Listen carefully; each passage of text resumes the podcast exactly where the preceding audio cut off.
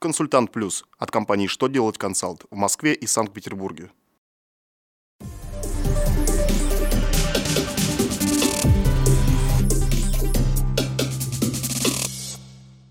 Добрый день, дорогие друзья! Для вас работает служба информации телеканала «Что делать ТВ» в студии Дмитрий Золотарев. В этом выпуске вы узнаете, облагается ли НДФЛ оплата занятий спортом, в каком порядке документы АО предоставляются правомочным лицам, как будет обеспечиваться правовая защита туристов при поездках за рубеж. Итак, о самом главном и по порядку. Как вы помните, еще в июне этого года Минтруд включил в типовой перечень мероприятий по охране труда расходы на физкультуру, ГТО и спорт. Минфин высказался против учета таких затрат в целях налогообложения прибыли. Однако в отношении НДФЛ мнение финансового ведомства не столь категорично.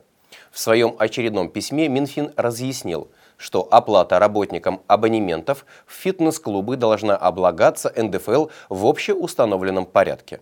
В то же время занятия лечебной физкультурой освобождены от налогообложения, поскольку они относятся к медицинским услугам.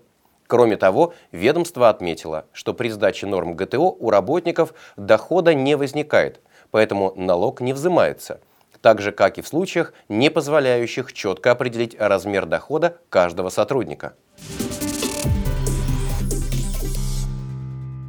Центробанк России установил дополнительные требования к порядку предоставления акционерными обществами документов, перечисленных в пункте 1 статьи 89 Закона об акционерных обществах и копий таких документов.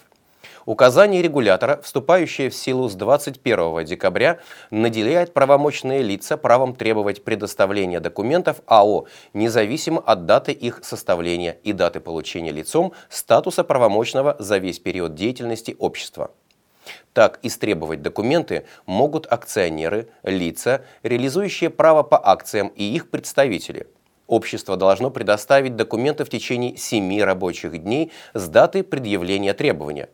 Те, что содержат коммерческую тайну, предоставляются под расписку о том, что правомочное лицо предупреждено о конфиденциальности информации и обязуется ее сохранять. Правительством России подготовлен законопроект об усилении правовой защиты туристов, выезжающих за границу. Документ предусматривает обязательную выдачу туристу билетов до пункта назначения и обратно, а также документов о бронировании гостиницы не менее чем за 24 часа до начала путешествия.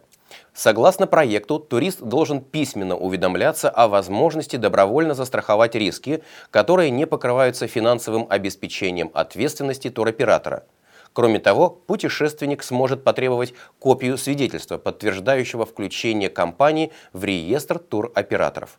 Наряду с этим проект разъясняет вопросы взаимодействия компании и клиента в электронной форме. В частности, дает определение электронной путевки, а также обязывает туроператора вести реестр таких путевок. На этом у меня вся информация. Я благодарю вас за внимание и до новых встреч!